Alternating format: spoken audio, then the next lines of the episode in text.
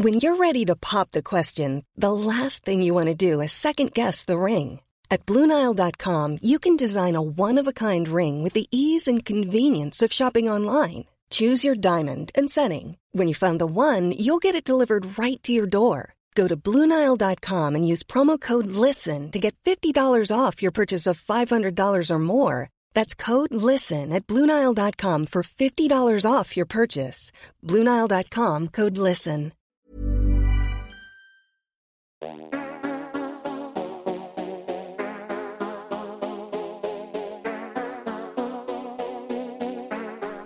Hello, everybody. Welcome back to Rule the Roost podcast. At times like this, I like to recall some words I once heard somewhere. I'm not sure. Might be an old parable or something. But when you walk through, through the rain, hold your head up high. For your dreams be tossed and blown. I can't. I can't even remember how the words go. I've sort of ruined my own intro there, Oliver. But how are you doing, mate? I'm very well, Jack. How are you? I'm gonna walk on through the rain. Good. It's a good start. Bit painful, but okay. How are you gonna walk? Are you gonna walk alone? Uh, I usually do. It's uh, getting company's quite difficult these days. I've heard. Well, I've heard. Well, national radio has heard about your rage walks after Tottenham games. Was there a rage walk after this one? Yes, there was. Although I am slightly calmer now, but I wasn't at the time. This uh, actually talking about that. This is probably a good opportunity for you to air any dirty laundry the other way, seeing as it's it's so happily volunteered up about you. Any any post match habits of Rosa's that you care to shame her for now? Um, she she was quite upset actually afterwards. She uh, she definitely stormed out the room, um, and kind of like folded when they scored the winner. So. Um, there you go, Rosa. Have that. Smash the gaff up. Well, well, Yeah. uh, that's what we'll. Uh, Kids' toys taken to with a hammer. Um, it. I mean, I don't blame her though, mate. That was, that was that was gutting. Like that was that felt to me, that felt so fucking cruel. It felt horrific to to fight back in the manner that we did, and for that to just happen against them. It's always against them. Just how smug they are. All of it. All of it from you know the fact that Jota should have been sent off to then his celebration, that kind of sitting down. Oh, all of it. I just, I just wanted to put a foot through the TV, right? Yep, it was. Um, I mean, it's just hard to stomach, really, isn't it? You kind of. I went mad when we when we equalised, and we had so many chances throughout the game, and hit the post what three times, and you, but you still felt actually this is coming. I, I felt quite confident in a way, and then then for it to just be snatched away in seconds was just devastating. Oh, it's funny you said because I was saying that to Shah as well as as we were playing. I was like, we're gonna. I think when we got to three two when Sonny did it, I was like, this is one of those afternoons. I think we're gonna equalise here. I think we might actually even win it. I've just got this feeling that we might do it. And then when it went three three, Richarlison as well. You know the way it kind of just looped over Alisson. Just going absolutely potty, and I've seen some people like the obviously I know the celebration police is a thing, but Spurs fans doing the why is he taking his shirt off and doing the pigeon? It's like, do you like do you do you, how- do you watch football for what do you watch it for? You know, Yeah. what why? Oh, I wonder why Richarlison might celebrate like that at Anfield, his first Premier League goal of the season. I, I do wonder. Like, have a fucking day off, but. Is the lad cursed, mate? Is he? Because that that is for him as well individually, for Tottenham, for the fans, for Mason, but for Richarlison, that is acutely cruel as well, right? What, what's happened? Because he looks like a mug now as well. I mean, yeah. I mean, they showed him afterwards, didn't he? And he was just kind of, kind of smirking, like it, smiling in disbelief after they'd scored. And he must be thinking, "What can I do?" He must have wanted the ground to swallow him up. Um, is he cursed? We're cursed, so it, I mean, you know, by default he must be because he's joined this cursed club. um, and and this fixture is the most cursed of all. Oh, big time, big time. It doesn't matter how well we play. There's literally no point in playing well because it doesn't matter whatever we do. I think you know you've seen loads of videos going around beforehand, kind of retelling just the last few years of how we've managed to lose or yeah lose um, in the most spectacular fashion. I still haven't got over that Lo Celso miss no, when they were ours a few years back, which was easier to score than miss, and Big obviously. He still did it. And then you've just had like the the Alderweireld goal, the Sissoko miss, Son's had misses, Bergwijn, Bergwijn, all of yeah, it. Dele Alli, I think as well, right? I think was there a I mean, it doesn't. It, it doesn't. It just seems that no matter what we do, we always just come away from this fixture with nothing. Especially up there. I know we've had a few draws at, at ours, but have you? Did you Adam Nathan was talking about it on Twitter, saying the other thing that's so galling about this fixture is it's a game that we always play really well in. We always yeah. tend to play really fucking well against Liverpool, and just getting most occasions get nothing from it. It's such a fucking thankless, miserable game. It really is. Like I hate it. I hate it, and I, I really have you. I mean, even still, have you ever watched the Champions League final highlights back? Have you ever done that to yourself? Uh, I've not not in a single sitting. I've obviously seen it. It's cropped up a few times on your timeline and so on. So have caught glimpses, but I've not and that's usually just the Sissoko handball. I, I literally can't even remember Origi's goal. I couldn't tell you what it was like because I've not seen it since. It was, it was against again. It was against the run of play. Like this. This is the thing. Everybody talks about. Oh, the the final was over. Whatever. Spurs didn't show up. We did though. We were. We were. From what I remember, I've watched it once. I felt like it was a kind of like therapy. You know, I was like, I cannot. After was it? Uh, well after that fucking final i was i was in such a pit i was genuinely it really like really fucked me up because I, I, like pochettino i was just like we are going to win this there's something there's some sort of magic behind this this run to the final that is so un-tottenham and so for all this fucking talk about his lemons and all this stuff whether that's real or not i don't know but the the fact that he's if he's even imparting this sense of belief that there's something otherworldly happening, and if the players can just get on board with it, and we saw all that, you know, after Man City, them in the changing room, Poch doing the corners and stuff. and I just like I thought we're definitely going to win it, and I was just when we didn't, I, I couldn't, I just couldn't even compute it stupidly enough. Like, just I just naively was like, we are going to win this because we're in this position. We obviously didn't, and I was dwelling on it I'm dwelling on it now, obviously. but I just I, I thought I'm going to revisit the final. I just I want to watch it. I want to like lance the boil. I want to exercise the demon, and I did. And I was like, we actually created a lot of decent opportunities, and we were at them for most of the game. Yeah, okay, you might say the impetus wasn't there for them to chase it, but I still think we were the better team. And it's just, but still, isn't it? It's like that. Yeah. This, like you it's say, just that. Oh, God. I'm alive to say there's a kind of DNA in a club. I, I don't really believe in that kind of mysticism, but you know, it doesn't. It's it's games against Liverpool that really make me question my belief, just because, like you said, it doesn't matter what we do or how well we play. It's always the same. We should just like forfeit the fixture. There's no fucking point. It's funny. Just don't turn up. Have a weekend off and it's fitting really that we've played United and Liverpool because they're two they're, they're two similarly joyless fixtures, but we do just get the rub of it a little bit more often against United than we do with Liverpool. And it's interesting to see that in the same week that we've had that fight back against United, had a similar fight back against Liverpool, but there's still that cruel sting in the tail with the Liverpool game. It's just it's so it, it just that whole thing of Jota because. Th- this I don't understand the, the, the debate around this. It was a fucking red card for Jota. It was as clear there, as is day. Is there actually any debate apart from you know a few kind of zealots and loons?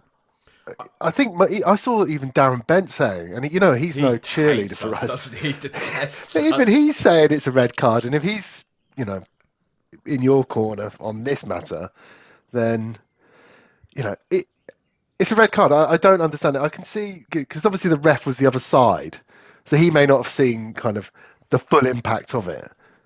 Uh, but he obviously saw the foot was up high.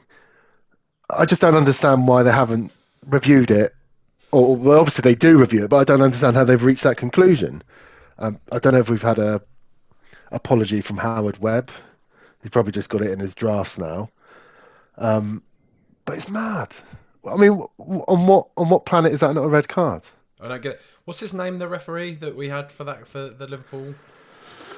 Oh God, I, I don't know. We'll look it up now. Hang on, Liverpool Tottenham referee because he looks like. Uh, yeah, okay. So Is he the one with the really hairy arms? Paul Tierney.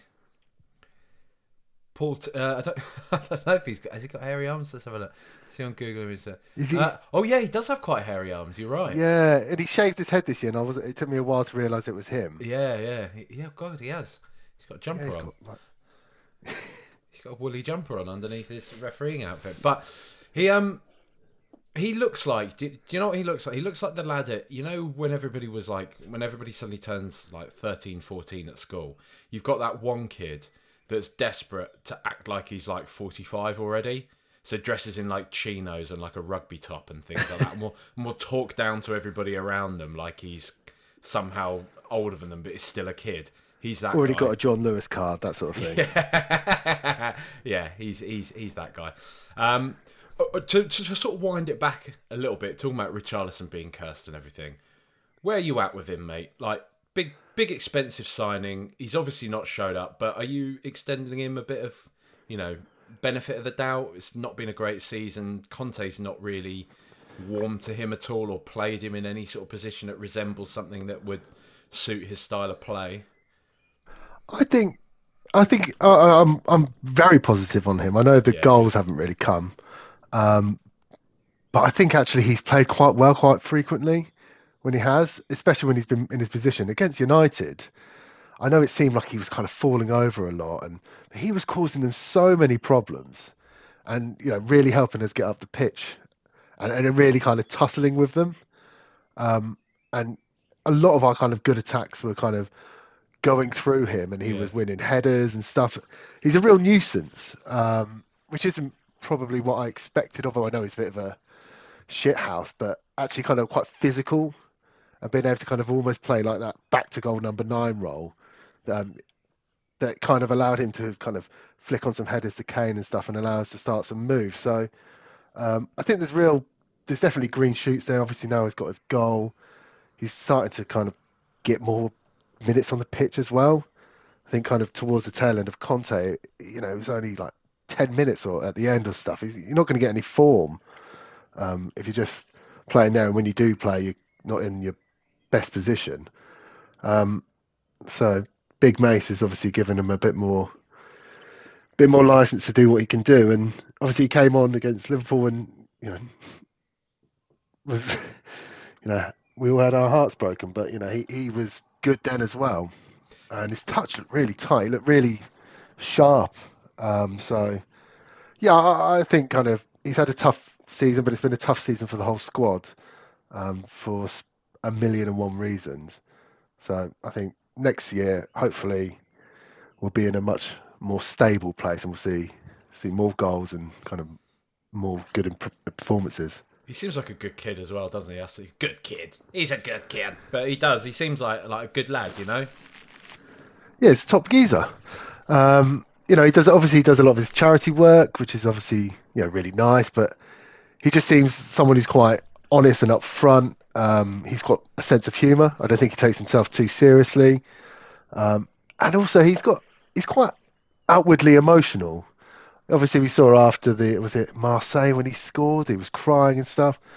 Um, obviously, kind of tears of joy, and you know, it was a big moment for him. Um, but you don't see that very often. It's quite refreshing to have someone so so kind of genuine. I think that's you know a lot of reasons why people really like Jack Grealish, for instance, because he's got that kind of air of authenticity about him, and he seems kind of what you see is what you get, and people really warm to that. And I, I think Richarlison's, although in a, in a slightly different way, but got got that element to him that that makes him a really likable bloke. Breaking down the walls of toxic masculinity, one brick at a time. Oliver. One brick at a time, one terrible tattoo at a time as well. But But yeah, yeah I, I, I agree with basically everything you've said, mate. I just, I think, I don't know. I don't really, I, I can't spend every single episode talking about Harry Kane leaving, but it's obviously something hanging over us at the moment. Yeah. I, I do feel like Richarlison was bought with one eye on that, though. You know, so and and and when Kane does go, what I do like about Richarlison, people sort of dig him out for the shit housing and all this type of stuff. And I mean, again, let's not kind of weaponize this stuff, but when there's like active sexual offenders out there playing, and that's just kind of glossed over and ignored. The focus on people like Richarlison, oh, because he did some keepy uppies on the pitch. Fuck off, man. Like, do you know what I mean? How he's branded as like this. I don't know if you, there's quite a few like couldn't have happened to a nicer bloke stuff about Richarlison after the fact his equaliser meant nothing. That can get I- in the I- fucking bin. Do you know what I mean? That yeah, I mean. I, I, I mean, I don't, I don't mind hearing that for the reason that it shows that he gets under their skin. He, um, you know, he's in their mind, sure. and if he's on the fans' minds, he's going to be on the players' minds too. And I think that means he's having an impact. If if no one's talking about you, then what are you doing? You're not doing anything. But he's obviously getting up people's noses, and Hated, adored, never ignored. exactly. That's it. But my point was going to be that if somebody like Kane does go, I'm not saying Richarlison's going to come in and replace the goal threat of Harry Kane. I don't think anybody is ever going to do that. But what I think Richarlison does do well is know how to knows how to play the game, the, the dark arts. Because Harry Kane is a master of the dark arts. We all know that, right? Like he's a, he's a fantastic footballer, but he knows how to draw fouls. He knows when to go Yeah. down and how to go down. And I think Richarlison is similar to that. It's obviously highlighted more because Richarlison's South American and you know it's easy. You know, they've got of- it in them. It's Yeah, their exactly, culture. precisely right. But Gerrard, Kane, all of these lads, Lampard, they all like to take a fucking tumble when it's Yeah, no, you no, know. that's part of the game, and Of course it is. I. I and I think there are kind of Puritans that, you know, detest that sort of thing. I, I love it. I mean, you hate it when it happens to you because it's, it's so maddening, but it's it's being good at football. It's not just you know the technical skills. There's the other elements of, you know, managing a game. You know, if you're under pressure, and you can get it out to Kane and he can hold up and, and win a, a cheap free kick, give time to reset. You know, slow the game down a bit and, and move up the pitch. That that's all key to kind of winning football matches. And I think if you don't have that, then you're going to be in a lot of trouble. in what could have been a perfect day for Brazil's left wing, it was brought down by Brazil's right wing. Lucas Moura with an absolute suicide ball to just give the game to What was he doing? Well, what was he doing? Yeah, but what was he doing on the pitch, mate? What do we, what do we learn now? As and Uh, I, I do want to I do want to talk about Ryan Mason, but sort of shelve that for a bit. I do think there's a lot that's positive about what Ryan Mason's doing. However, things like that, what what what's he doing? What what do what do we achieve from bringing Lucas Moura onto the So uh, yeah, I, I think I might be a bit against the grain on this one because obviously a lot of people have been discussing it. Unlike you, unlike you. unlike me. It was so late on in the game when he came on, and we were, you know, he came on when we were still 3 2 down. Um, I know Porro had a really good second half, but he might have just been looking to go, okay, what options have I got? Just one last push, mix things up a little bit, uh, and just throw something on in an effort to get a goal. So I think the thinking, there's logic behind it. Now, obviously, I'm sick of the sight of Moura. Um, he's just a calamity, and, and he's just not been any good for so long. Um, but I think he is a, a more naturally attacking player than um, Porro, and I think he was brought on to not play at right wing back. He was probably just to go get as high up the pitch as you possibly can and try and make something happen. Um, and within like a minute of him coming on, basically we, we'd equalised. So in some sense, you could say it was a, a masterstroke. Um, but obviously, you know, seconds later, he fucking ruined the whole day, didn't he? Um, so I, I don't criticize it in, the sense that we're not, we're not learning anything. I think it was just a kind of let's just try something to try and get that equalizer. And I don't think it was deeper than that, really. Um, I don't think he's going, oh, maybe, you know, let's see how, how this works out. I think he was just trying to get that goal. Um, and obviously, you don't legislate for the fact that someone's going to try and fucking volley a fucking pass back to the goalkeeper from like the halfway line. Like a div. it's just thick, isn't it? He's just thick. Just what is he? You know, and he knew it. There's, you could. The thing, I, I, this is just. This must be just a weakness in my nature.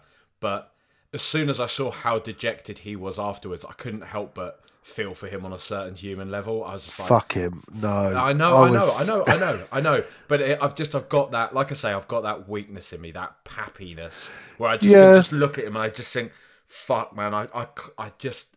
I feel for him in that instance. I, I, I was, you know, I was genuinely surprised. I suppose I'm not. They obviously know him, but I was like, when they all coming over to him and comforting him, I would have been like, "Don't even get on the fucking bus. You stay here." Yeah. Um, Get the fucking National Express because, home.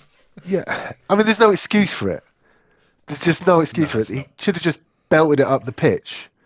He's trying to be too clever by half, and, and literally just undoes the whole team. You know, he let his team down. He did. He did.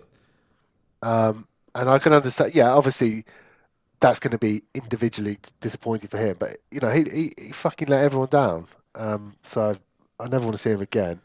But in terms of why he was on the pitch in the first place. There is a logic to it, um, and I think instead of throwing on, I can't really remember if, if Mundle was on the bench at all, even.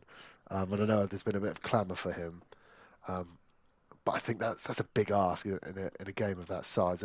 You'd go for Moura just because he's got experience in big matches, and that's a big ask for a kid to make his debut when you're chasing the game. Still, so, though, baptism of fire, mate. He does, and he looks. Have you any clip you see of that kid? He looks fucking unbelievable. Never heard of him loves, before this season, but like, he loves finding the those kind of bending in shots, doesn't he, around the keeper? Yeah. From what I see on all the clips, but you know, hopefully, we are going to see players like Mundle and Devine. Um, maybe now, actually, you know, given that season's more or less over I don't know how I mean, much. Devine, Devine's like 19 now. He's not a kid. Do you know what I mean? Like, just fucking chuck him in. Every, literally everybody, even neutrals, have been going on about how fucking good Alfie Devine is. How he's going to be like one of England's star boys. Just give him a chance. I'm, this is the thing that this is one of the things I find so. But 19 is still younger, and, and he looks still quite small, um, doesn't he? He, doesn't does, mate, but he, he sounds like he's got a bit of needle about him as well, though. Do you know? but mean? you remember, and, and, I know it's not. I'm not saying that he's going to be that, but when Bale was that age, he was a bit spindly and you know wasn't you know he was quite quick, but he wasn't the beast he was well by the time he no. was like mid twenties. And maybe it's a case of you just need to you've got all the the technical ability, but you need to have the physical presence before you can really because he could just be walloped, couldn't he? He could. He looks about twelve. I know he's nineteen, but he's got a real baby also, face. like when our midfield now is as shit as it is, and it's as uncreative as it is, and you hear we've got this kind of young English Eriksen type player just sat there festering, getting annoyed because he's not getting opportunities as well. Just fucking give him a go. Just do it. Like just fucking. I'm. I'm just. I'm bored of cautious FC.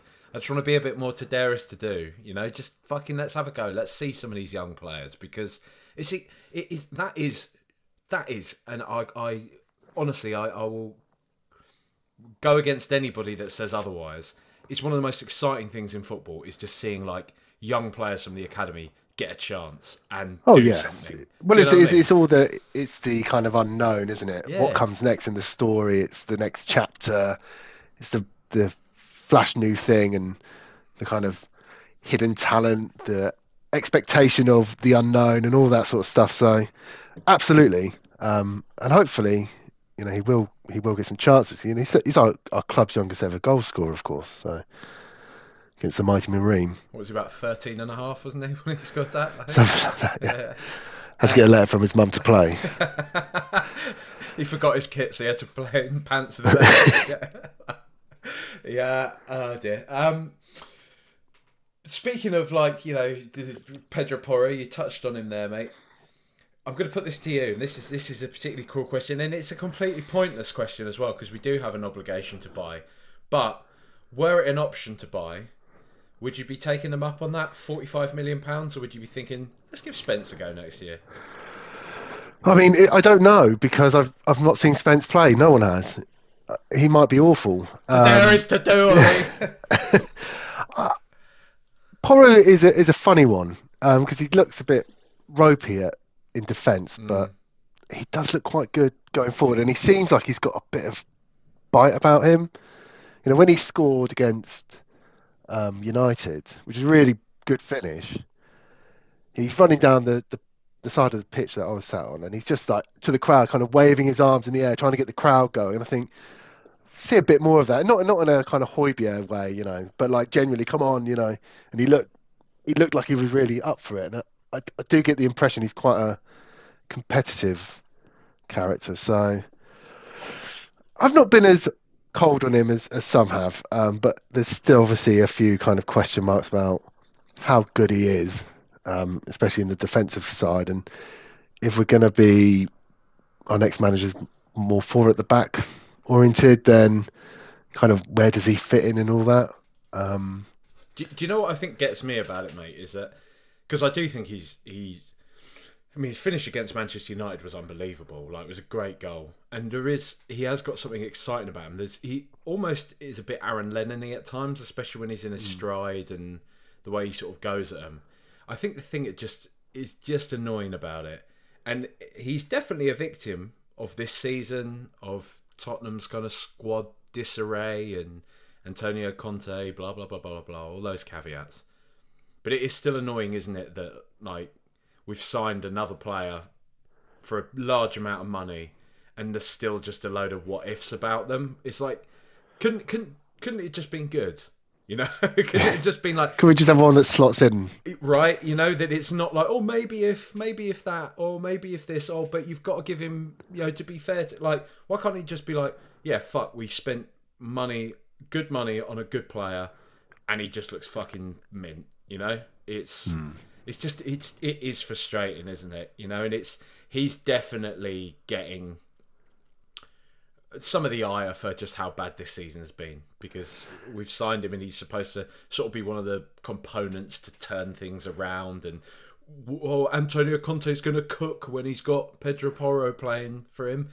Did he fuck fucking miserable but I mean he has looked a lot better since Mace has taken over.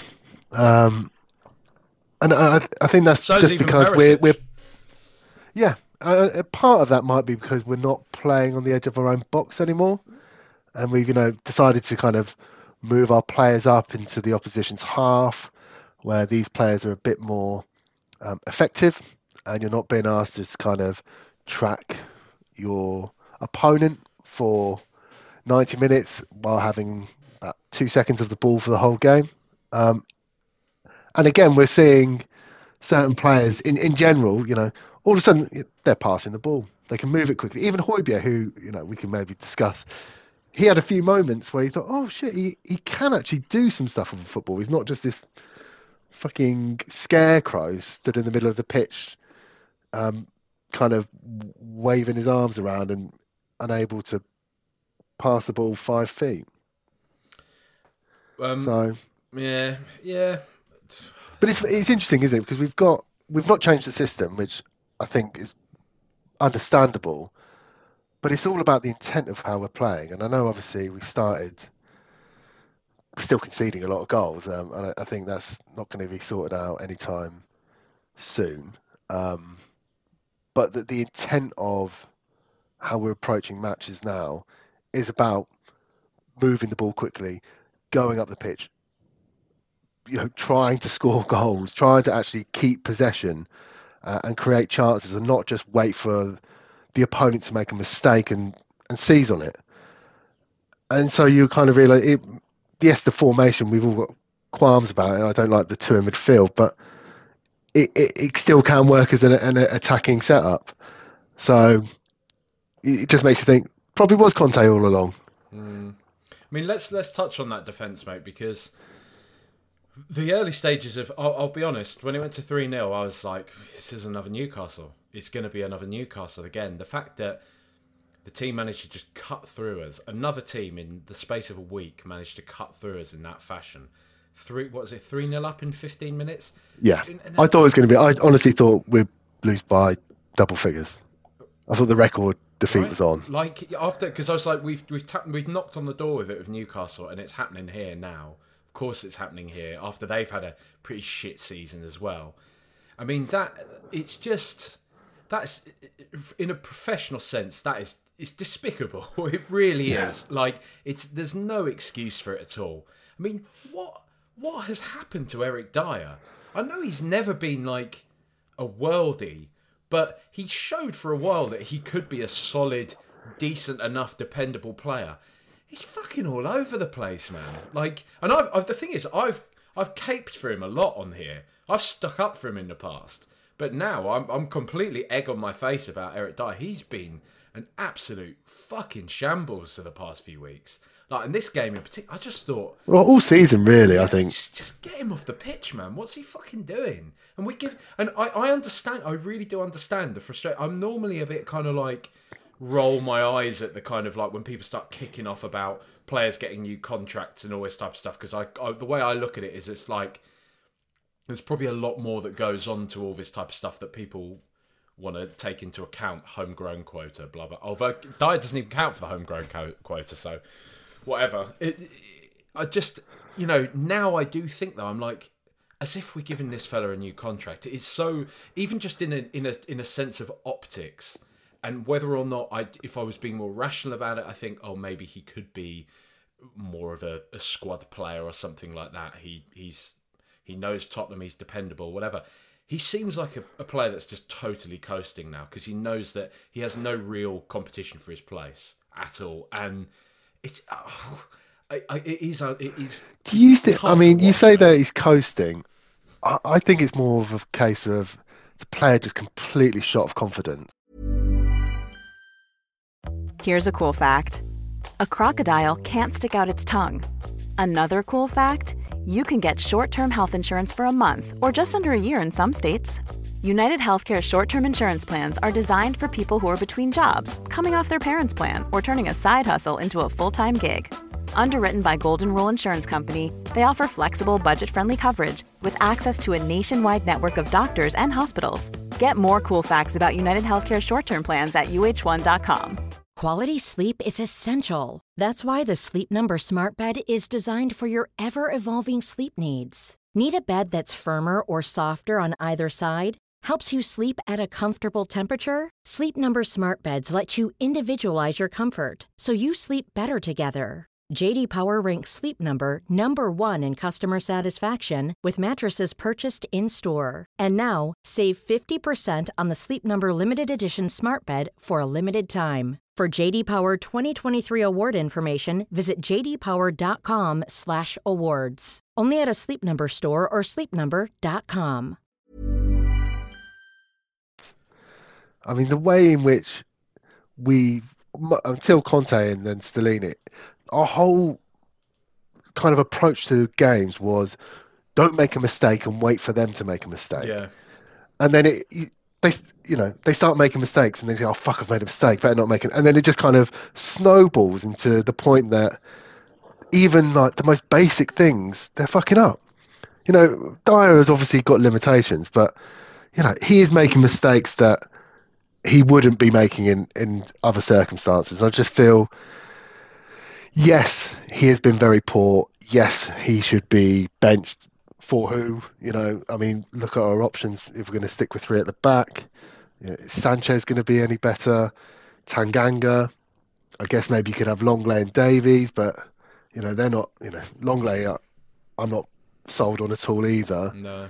Um, and obviously he is, you know, a senior member of the team, and so it's probably not as easy to drop him as as that. Although you know, you know, someone needs to have the kind of strength to do it but I think it's more than it's not just him coasting. I think he's just completely, and all of them, they're just fucking so ingrained into trying not to make mistakes that it's it's going to take a while to iron all that out. You yeah, know, you, we fair. need to be in a situation where it's not like. You know, do you remember getting Curb Your Enthusiasm? That bit where it's like, "Don't be afraid to make a mistake," and then the, he hangs the picture up on the wall with it, with the kind of like meme um, and it and it falls down, and then you go fucking hell, and, it, and you go, oh, I guess it works. Um, but the idea being that we do need to have um, the the scope for players to, to make mistakes because if you want to play on the front foot, if you want to play expansive football, you're going to make mistakes because you're going to be playing a riskier game, As and we have to have that element of risk, Yeah. it, it, you know, permitted, and not the something that's going to hold you back. I totally agree, but do you, do you not think we're now at a place with somebody like Eric Dier in particular, where we've seen the mistakes time and time again that when it happens again, it's just it it has a corrosive effect on somebody like him and probably the players around him. We saw in that. Remember in the All or Nothing, eh, eh, Dele Alli was like calling out Eric Dier and didn't really want to name him as you know, and it wound up Eric Dier. You remember that bit in particular when Yeah, I, I, I do. Dier's like name names, name names, because he knows he's talking about him, right? When he's talking about shit defensive mistakes and stuff. I just wonder if now, like, I, I'm, I, I think I've arrived at this place with Dier, and I'm like, he should probably just go to somewhere like Crystal Palace and be look really good for them. Remember, like when like somebody like I don't know, John O'Shea left Manchester United and basically walks into any other Premier League team and looks like a really dependable, decent defender because there isn't as much emphasis on every single minutiae of every single thing that they do. They are allowed that freedom to mm. make a few more mistakes. There is less pressure on playing for fucking. There's a different type of pressure. Don't get me wrong. I'm, I'm not as you know as blind to that. I'm not saying that you know everything. Do, do you know what I mean? There's a, there's a there's a certain lens upon teams when you get higher up the pyramid that just. that Well, you have less allow scope for errors, don't, don't Right, you? Of course. You and, know, uh, you're going to be expected to lose games at Sunderland. It's about having someone there to to win you enough to stay up. Um, but obviously, if you lose three, four games in the Premier League, could be your title over. And, Well, and obviously, where. United were at the time with John O'Shea, that that wasn't something you can um, live with. where Dier, yeah, know, I do. I think Dier should go. Um, Burnley I think come up, they s- spend a bit of money on him. He has a bit of time working under Vincent Kompany. Probably have a laugh up there. Do you know what I mean? Like it's, it just feels like it's it's run its course now at Tottenham. But I don't think it will have done because by all accounts he's he has signed a new contract. I don't know if you've seen that going around on Twitter. It seems Yeah. to be the conspiracy is that we don't want to announce it yet because it, everyone will be unhappy about it. But I mean, um, there are you know, like and you touched on it. There, there are probably reasons beyond yeah, football, um, as is often the way with our club, for for that. Um, I think signing a new contract isn't a, a blocker to, to anyone being sold, and I think there's sh- should be not just Eric Dier, but a lot of departures this year, um, because we do have. It's not a case of it just being stale. It's just well, it is so. Players it? that have become of, yeah, I guess it is being stale, and you do just have to refresh your, your squad. You can't just have the same people around for so long, kind of being prominent members of the team, especially the ones that don't contribute um, overwhelmingly in a positive way. You know, it's different for someone like Son or Kane that even in bad seasons they're still pulling their weight. Right. Whereas you've got players now like Sanchez and Dier. Um, Lloris. Probably Lloris. I mean, I think Lloris is just going to retire at the end of the season. Do you not? Do you think he'll go down for a nice payday in south of France or something? I mean, oh yeah, maybe. I suppose that there is that. I mean, is it Nice? he's got like club? I don't know. I've never been. Is it nice? Um, I think that's Sorry. his like his his club. I think is it Lloris? I don't know. Whatever. Who cares? Um, but I wanted to say as well, Romero, because we're talking about selling players. Where are you at? Where are you at with him, mate? Because I'm. absolutely not. I don't even know why people were thinking this. All right, all right. Let, let, let me. Uh, That's just. He's obviously head and shoulders our best defender, He is. and yes, he is erratic, but you so you don't get rid of a player of that quality just because the season's gone badly. But do you Um, think and there, there are not like- loads of reasons. But it's not just that though. Like, can you really build with a player? Uh, because I understand this whole argument. If he's got a great team around him, sure. But we're not going to have a great team for some time. I don't think. I'm not saying it's one of these. Oh, it's never happening. Oh, I'm not falling into all that bullshit. But I, to me, it's going to be two, three seasons. If we, if we chart Arsenal to where they are now, that's been what three seasons of building. So I would say we're at least that kind of distance off now from being a kind of proper what we were a few years ago, being a proper decent team again. and I'm just I'm in this kind of place with Romero where I'm like, this kind of this immaturity that he displays constantly, and it is constant, mate. Especially now, since the chips have been down, he's lost his fucking ass. He really has done. Like he has not been dependable at all. And people can say all they want about, oh, he was good against Manchester United. He wasn't though. He was good when the team started playing well again. Like he's never at the fulcrum of that. He just isn't. And there is that part of me that questions whether or not we can build something stable and sustainable with somebody like that who is so partial to just wobbling in the way that he does. Whereas maybe if we can sell him on to somewhere, get some decent money, buy two maybe not as good defenders. I'm not debating Romero's ceiling. Romero in that World Cup final was absolutely phenomenal. He was unbelievable. But we haven't seen that player at all at Tottenham, really. We haven't seen him this season. I think we haven't seen it from a lot of players. My view on it is that when you have things going badly, and they have gone badly, and the atmosphere around the club has been so toxic, you just bring out the worst aspects in each mm. player. Now, in, in case of Romero, I think that comes out as petulance and unprofessionalism. In other players, it just means they hide. Yeah. You know, and, and, and they, and they just become a shell of themselves. And I, I, I believe that's more of a case here because he has got such a high ceiling. We've seen how good a defender he can be. I just don't think we should be in the business of selling our best players um, when we're not when we don't need to. I I believe we, he could form a you know if we get someone else instead of Dier in, he could be phenomenal. And he, he reminds me. I was thinking about. He does remind me a lot of Alderweireld. Not obviously Alderweireld was a bit more composed and, and, and wasn't rash, but he was probably a bit older when we signed him. I could, I could be wrong on that. But he obviously came into a team that had Vertonghen and they they formed you know had a nice kind of partnership. And I just think if we can manage to get him his Vertonghen, um, he could be just superb.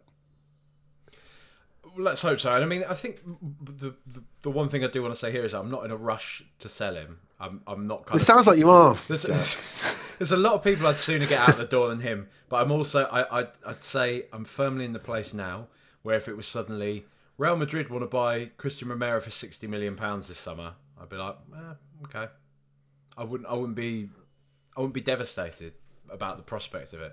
I wouldn't be. Right. I, I, I would. I I would be really disappointed to see him go because I think he could be, you know, the kind of spine of what a future good Tottenham team is if it ever comes. But I'd definitely be part of it. You're never coming on my pod again, mate. You can't, you can't come here, right? Start mugging me off, yeah? It's not how this Do works. It elsewhere. It's not how this works. Sorry. Um, um let, I, t- I tell you what, let's let's stop fucking ragging on our own team anyway. I, I want to. There's somebody in particular who I want to have a go at. Jurgen Klopp.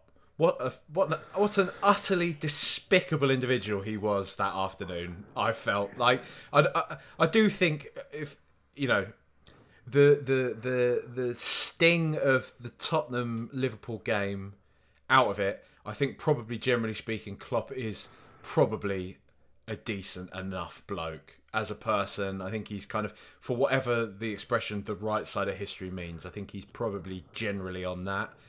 But when he's not at it, when it when the when the when the monster in him comes out, it's some fucking monster, and he was a fucking he was a he was a he was despicable. He's just a graceless bellend, isn't he? He was, oh, He's you know, just can't behave himself. In the fourth official's face, all that shit. After and the other thing is as well, after all the Liverpool fans have been squealing the past few weeks about Pep Guardiola celebrating in Tsimikas' face, they're all now like, oh no, well apparently the fourth official was rude to Klopp fuck off, man. Like, fuck off. Like, give it a rest. And yeah. and and the fact that he has the temerity to tell Ryan Mason of all people to worry about something else other than fucking. The thing about that is that, Come yeah, on, exactly. I mean, that is absolutely bang out of order because, of course, he's going to be worried about head injuries. I mean, football in general is really shocking when it comes to head injuries and how it reacts to them and how players are allowed to effectively sub themselves on even though they look absolutely screwed. I, I was what was it the Southampton game? I think it might have been even against Arsenal. I might be wrong on that. And I think Bednarek took a, a blow to the head. and they subbed him off, and he looked furious. And I thought that's probably like the first time I've ever seen that happen. That you know, a blow to the head, you know, a concussion sub almost has been been used. And I think you know, given how many head injuries we get, and you know, Mason's career it was ended, you know, from one. His life was nearly ended, you know. Yeah, you know, just just be a bit more, just behave yourself.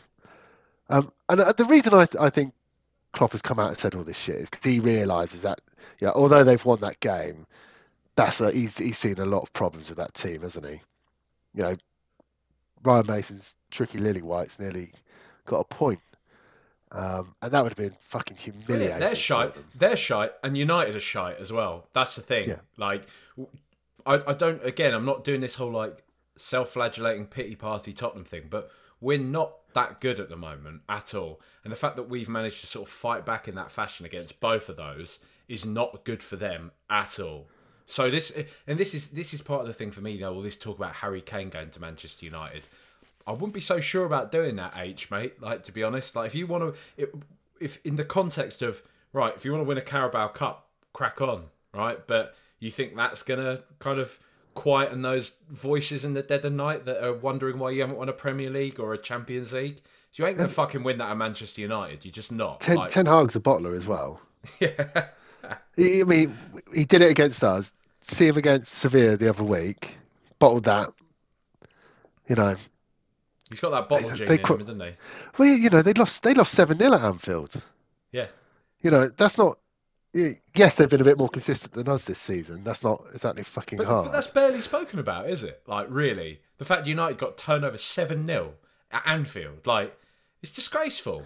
But there's yeah. still all this kind of oh, Ten Hag's building something really positive there. Great, and we heard all that before. What was the other name of that? That lanky twat at Southampton that kept getting beaten 9 0 that people wanted us to have as our manager. You know, that sort of Poundland Klopp. What the Hasenhüttl. Yeah, you know, like, it's that similar sort of thing of like, oh, yeah, he's really good, other than the times he's getting absolutely battered and doesn't know how to do anything about it. Like, yeah. it doesn't matter, you know? Like, I don't know. Um, let's let's talk about our our manager then, Ryan Mason's tricky lily whites, because look, it, it's. It, I I said it in the post match thing. I was like, there is something there, but the overriding feeling at the moment is grief. It's pain. It's horrible to see the team lose in that way. However, the fact that we managed to muster that comeback at Anfield and play the way that we did in that second half, and also against Manchester United, albeit on our you know on our home ground, we should have beaten Man United as well. That's that's a big positive for Mason, man. Like I know people, I know he's he's not fashionable. People don't really like the idea of him being in charge, but I've got you've got to hand it to the lad. Look at look at what fucking Frank Lampard's doing at Chelsea. Do you know what I mean? If we if, we, if we're going to pretend like it's all easy that Mason hasn't had any impact whatsoever, just look at Chelsea. You know, it, it, I'm not. I don't know. He's Team Mace, mate, is sort of growing on me. It is growing on me a bit. I, am in the same camp. Um, I'd like to see Nagelsmann because I think he is a, a, stellar coach that is young enough and ideas are relevant enough and would be quite a good fit for us. But if, if Big Mace gets it, I'm more than happy with that. He, the way he spoke about us after the Liverpool game it it, it really made me feel a lot better actually. Yeah. And and that's kind of what I want from my manager.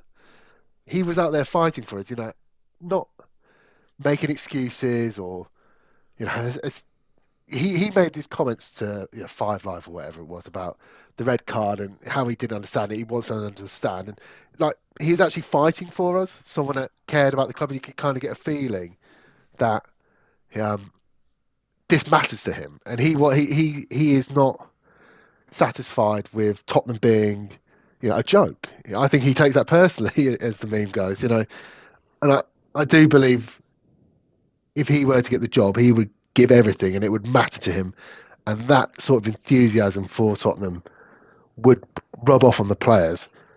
It is obviously a risky one because he's so inexperienced. They're but all risky though, aren't they? Now they're all risky, you know? and maybe it's a bold move, and it, it, it could be one that sets us off on on a, on a lovely journey.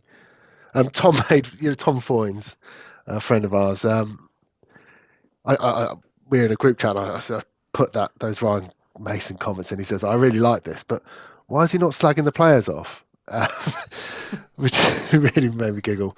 Um, but yeah, just if, if we can't get Nagelsmann, just give it to Mason instead of going for this Arne Slot fella or some, eh, you know, whoever, some Bundesliga was it Glasner we've been linked with, Oh, no. or or you know, or worst even, you know, Brendan Rodgers.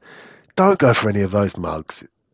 Just give it to Mason. See what happens I mean, because he's a person that actually he is a, a proper Tottenham lad. He loves the club. He wants it to do well. He is affronted when people seem to take the piss. That, that we're considered a joke. He won't stand for that, and he might be the next best thing. Who knows? Well, that's it. Because I mean, do you think people are a bit too quick to? Because I have seen a lot of the a lot of people don't even want to entertain this discussion, right? A lot of them are this kind of, oh, well, no, no, no, it can't, it can't be Ryan Mason. But why not?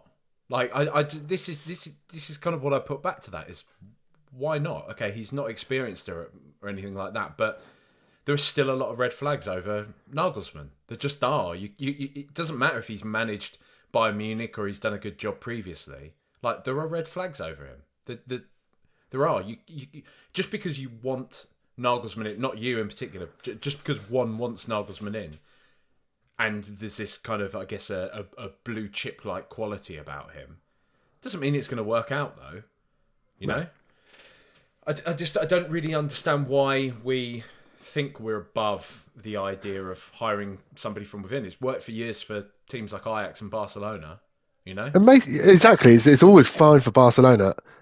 And Mason's also had quite a good education. I mean, whatever we think of Poch and Mourinho and Conte, they're obviously very experienced, high caliber coaches, and he's worked alongside all three of them. Not many people can can have said to have done that. So he's obviously going to have learned a few things off those guys.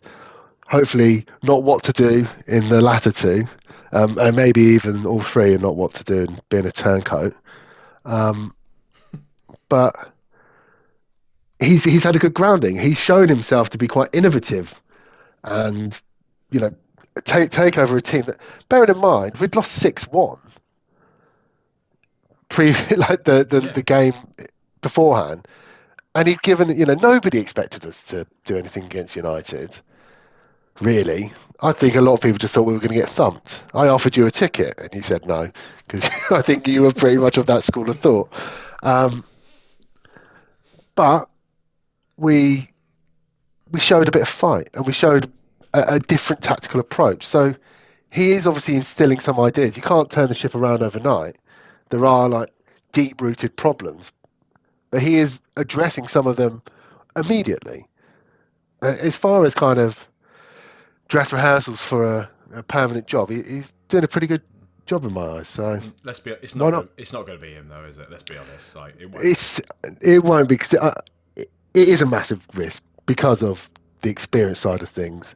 I would like us to see, I would like to see us take that risk though, um, if we can't get Nagelsmann because I don't see the the value in, in bringing it, someone else in who maybe doesn't have that affection for the club, doesn't have the the kind of love the love for the club or the the, the understanding of the we, we players. need that again now, right, mate? We've had. We've had. We need some healing. I mean, Mourinho, I, I still, I don't think was as bad as people made out, but Conte certainly fucking was. But either way, the pair of them didn't really have a lot of love for Tottenham Hotspur Football Club, and I just, I don't want another fucking coach that just throws us under the fucking bus again as soon as it doesn't work out for them, because that's all that Antonio Conte's fucking done. I, I'll never, I, I won't accept otherwise. Like, guy was an arsehole, you know, and I'm, I'm just very glad he's out the club. Um, but I don't. He's just seems quite unpleasant, actually, doesn't he? yeah, really. I, just, I just after don't all of want this. that again. I don't Well, want. I, I don't know how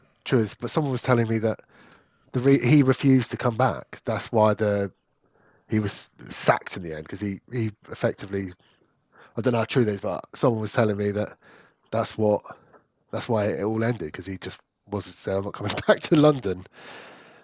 He just seems like from a lot of the stuff I've heard, like the Athletic have reported on and everything. That he just sounds like he's a generally unpleasant, you know, kind of person around the club. And I don't think he ever wanted to be here, really, did he? He probably just got offered a good wage and thought, "Fuck, I haven't, haven't got another job. I'm going to start getting rusty actually if I don't take this." And it, and we saw his end game always was going to be, "Whoa, what am I supposed to do? Look at this club. It's a fucking mess," you know. Yeah. And it's just, And I'm sick of that actually, Yeah, because there's never any any sense of responsibility. no. Uh, and you know, I, if, if something went wrong, if we had a bad result under Mason, he would accept responsibility. Uh, that's just the type of character he is. Sure, he'd probably in private to his players say, "What the hell was that?" or whatever. But he would he would front it up and say, "You know, we I've made a mistake." And don't, I don't want someone coming out every week saying, "Oh, it's my fault, it's my fault," because that's not a good look. Because it means one, you're losing a lot of games.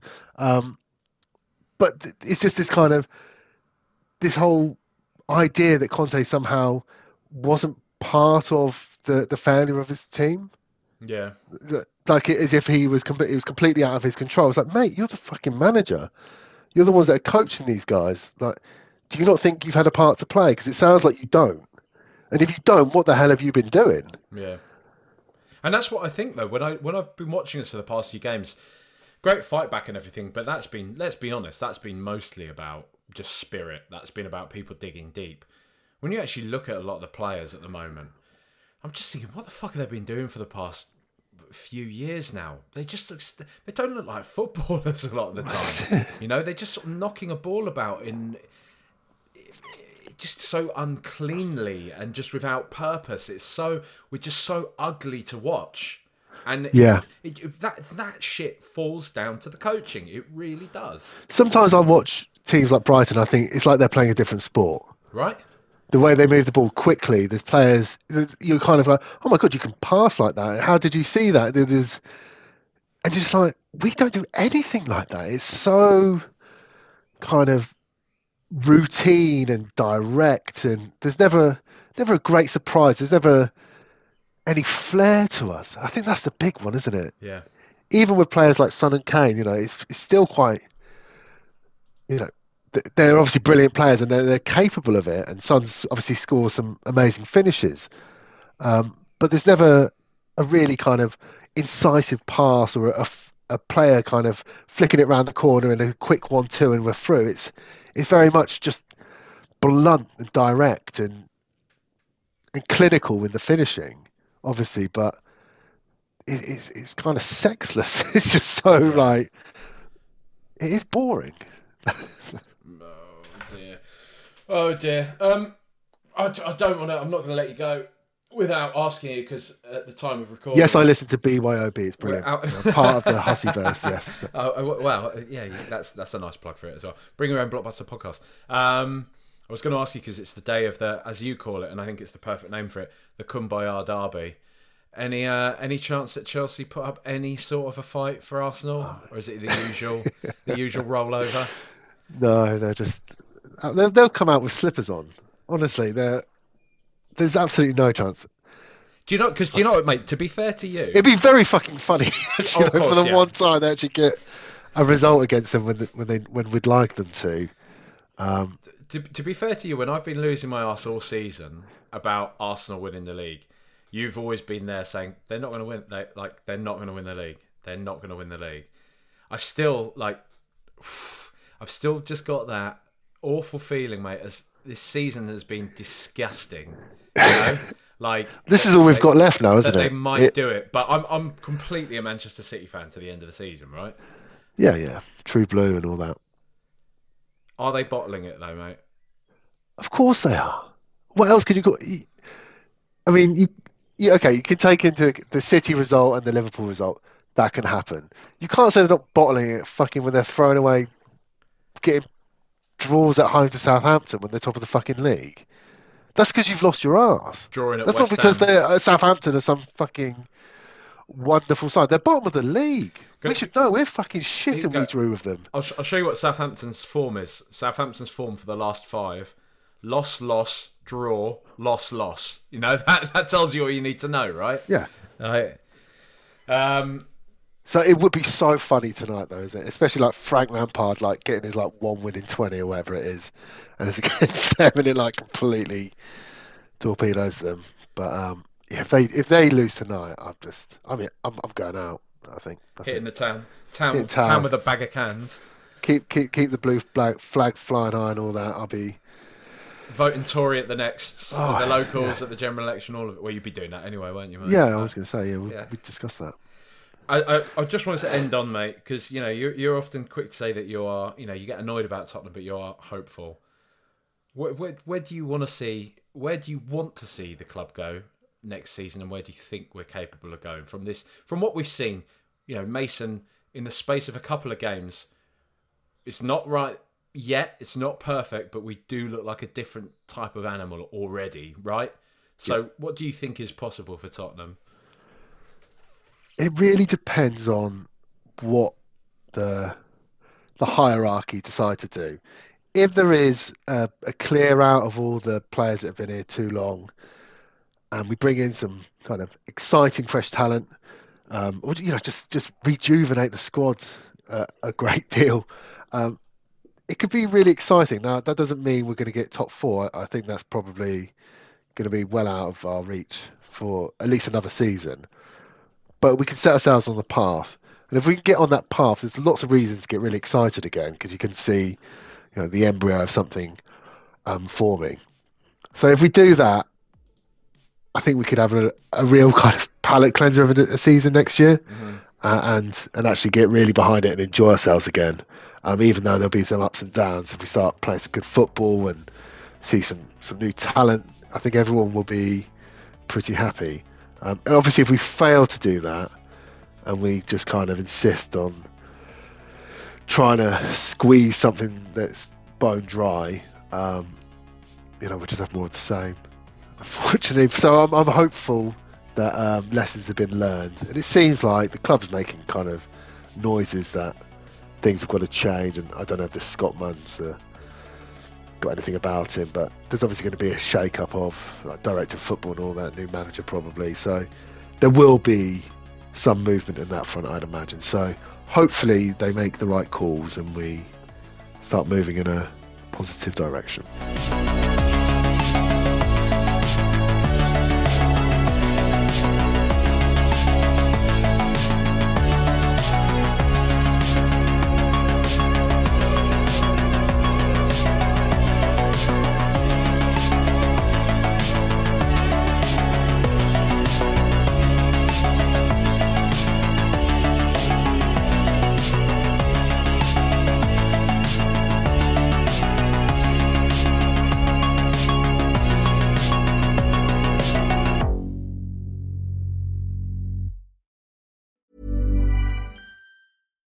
It's Paige DeSorbo from Giggly Squad. High quality fashion without the price tag. Say hello to Quince. I'm snagging high-end essentials like cozy cashmere sweaters, sleek leather jackets, fine jewelry, and so much more. With Quince being 50 to 80% less than similar brands. And they partner with factories that prioritize safe, ethical, and responsible manufacturing. I love that. Luxury quality within reach. Go to quince.com slash style to get free shipping and 365 day returns on your next order. Quince.com slash style.